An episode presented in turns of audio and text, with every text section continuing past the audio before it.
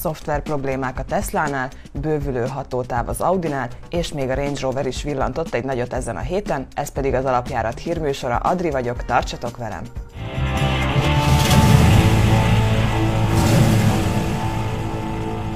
Problémásan teljesít a Tesla legújabb szoftver frissítése. Azaz csak teljesített, ugyanis kiadásra számított, egy napon belül vissza is vonta azt a gyártó.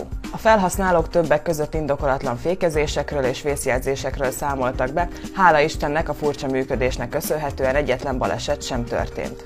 A gyors visszahívás oka az lehet talán, hogy a cég jelenleg is vizsgálat alatt áll, ugyanis a szoftver korábbi verziói miatt összesen tizenkét baleset történt, ahol tizenhét ember sérült meg és egy életét vesztette. Fontos azonban megjegyezni, hogy a szoftver még mindig béta tesztelés alatt áll. Kivezeti a Skoda a Fábia Kombit. A döntés hátterében az egyre szigorodó kibocsátási szabályozások, illetve az Európai Bizottság hosszú távú környezetvédelmi tervei állnak. Bár a modell kombi verziója az eladások harmincnégy százalékát teszik ki, a gyártó mégis azt mondja, hogy az emberek inkább választanak a B-szegmensben egy hatchbacket vagy egy kisméretű szúvot.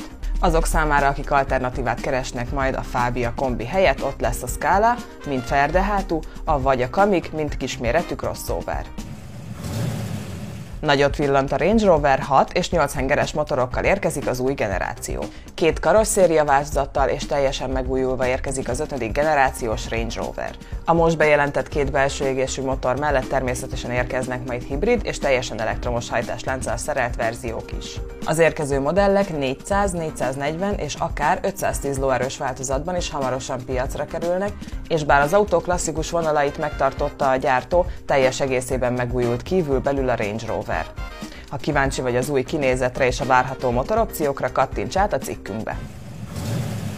Megérkezett az á em gé es el Roadster. A tervezők egészen a nyolcvanas évekig nyúltak vissza az új á em gé es el Roadster megalkotásakor, az összes eddigi tudásukat szerették volna ötvözni az érkező nyitott tető sportautóban. Ugyan még rengeteg részlet titokban maradt, azért egészen csábító infókat kaptunk az autóról. Ilyenek például a motoropciók. Az er háromszázhuszonhárom kódjelű új Roadster hátsó kerék meghajtású alapmodelljei az es el negyvenhárom és az es el ötvenhárom lesz.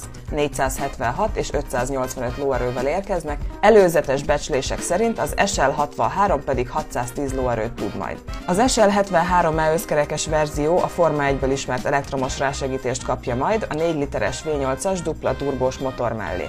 nyolcszáz lóerőt és ezer newtonméter nyomatékot szabadít majd az aszfaltra, további részleteket pedig még a cikkünkben találhattok.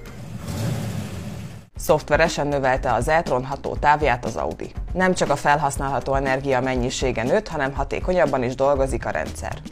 Az ingyenes frissítés után a kú ötvenöt quattro körülbelül húsz kilométerrel jut majd messzebb.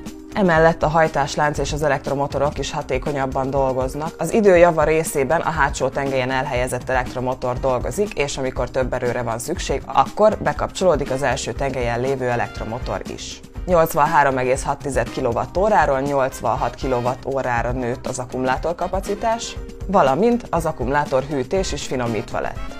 A legfrissebb hírek szerint kétezer-huszonkettőben érkezhet a ráncfelvarrás, melynek keretei között nagyobb akupak és hatékonyabb elektromotor lehetősége is szerepel.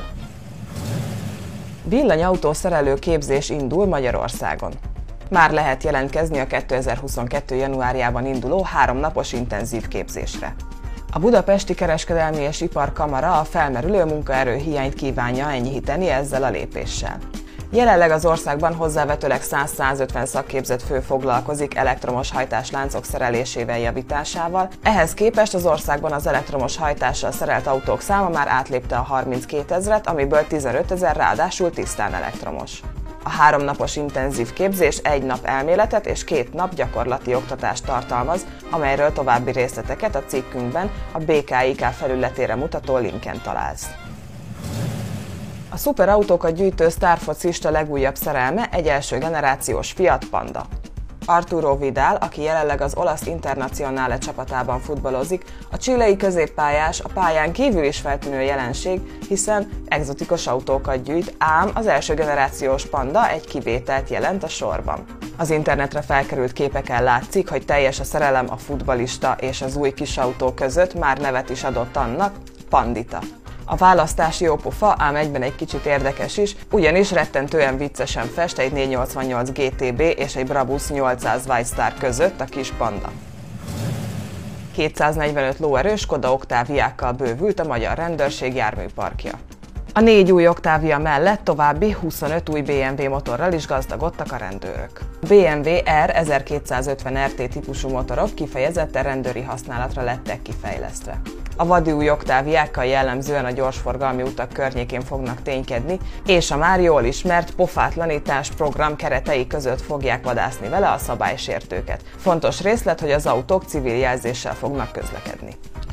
A jelenlegi beszerzéssel együtt most már negyvennégy darab civil jelzésű autó ellenőrizhet titeket az utakon.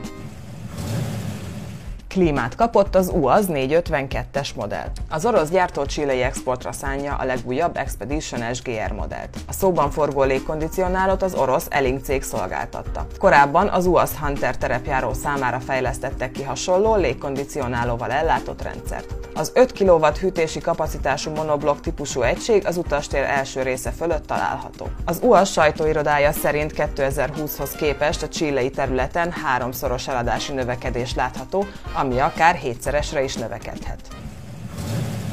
A Toyota Gazoo Racing részlege bejelentette, hogy az ikonikus Hachiroku, azaz á é nyolcvanhat korolla alkatrészeit is elkezdik újra legyártani.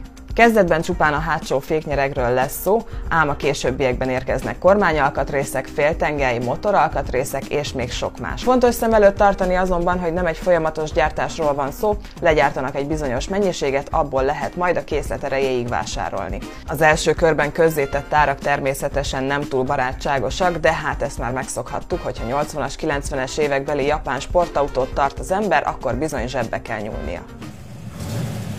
Nos, ezek lettek volna a hét legérdekesebb hírei, tartsatok velem jövő héten is, ha eddig nem tettétek volna, iratkozzatok fel a YouTube csatornánkra, lájkoljatok minket a Facebookon és kövessetek az Instagramon.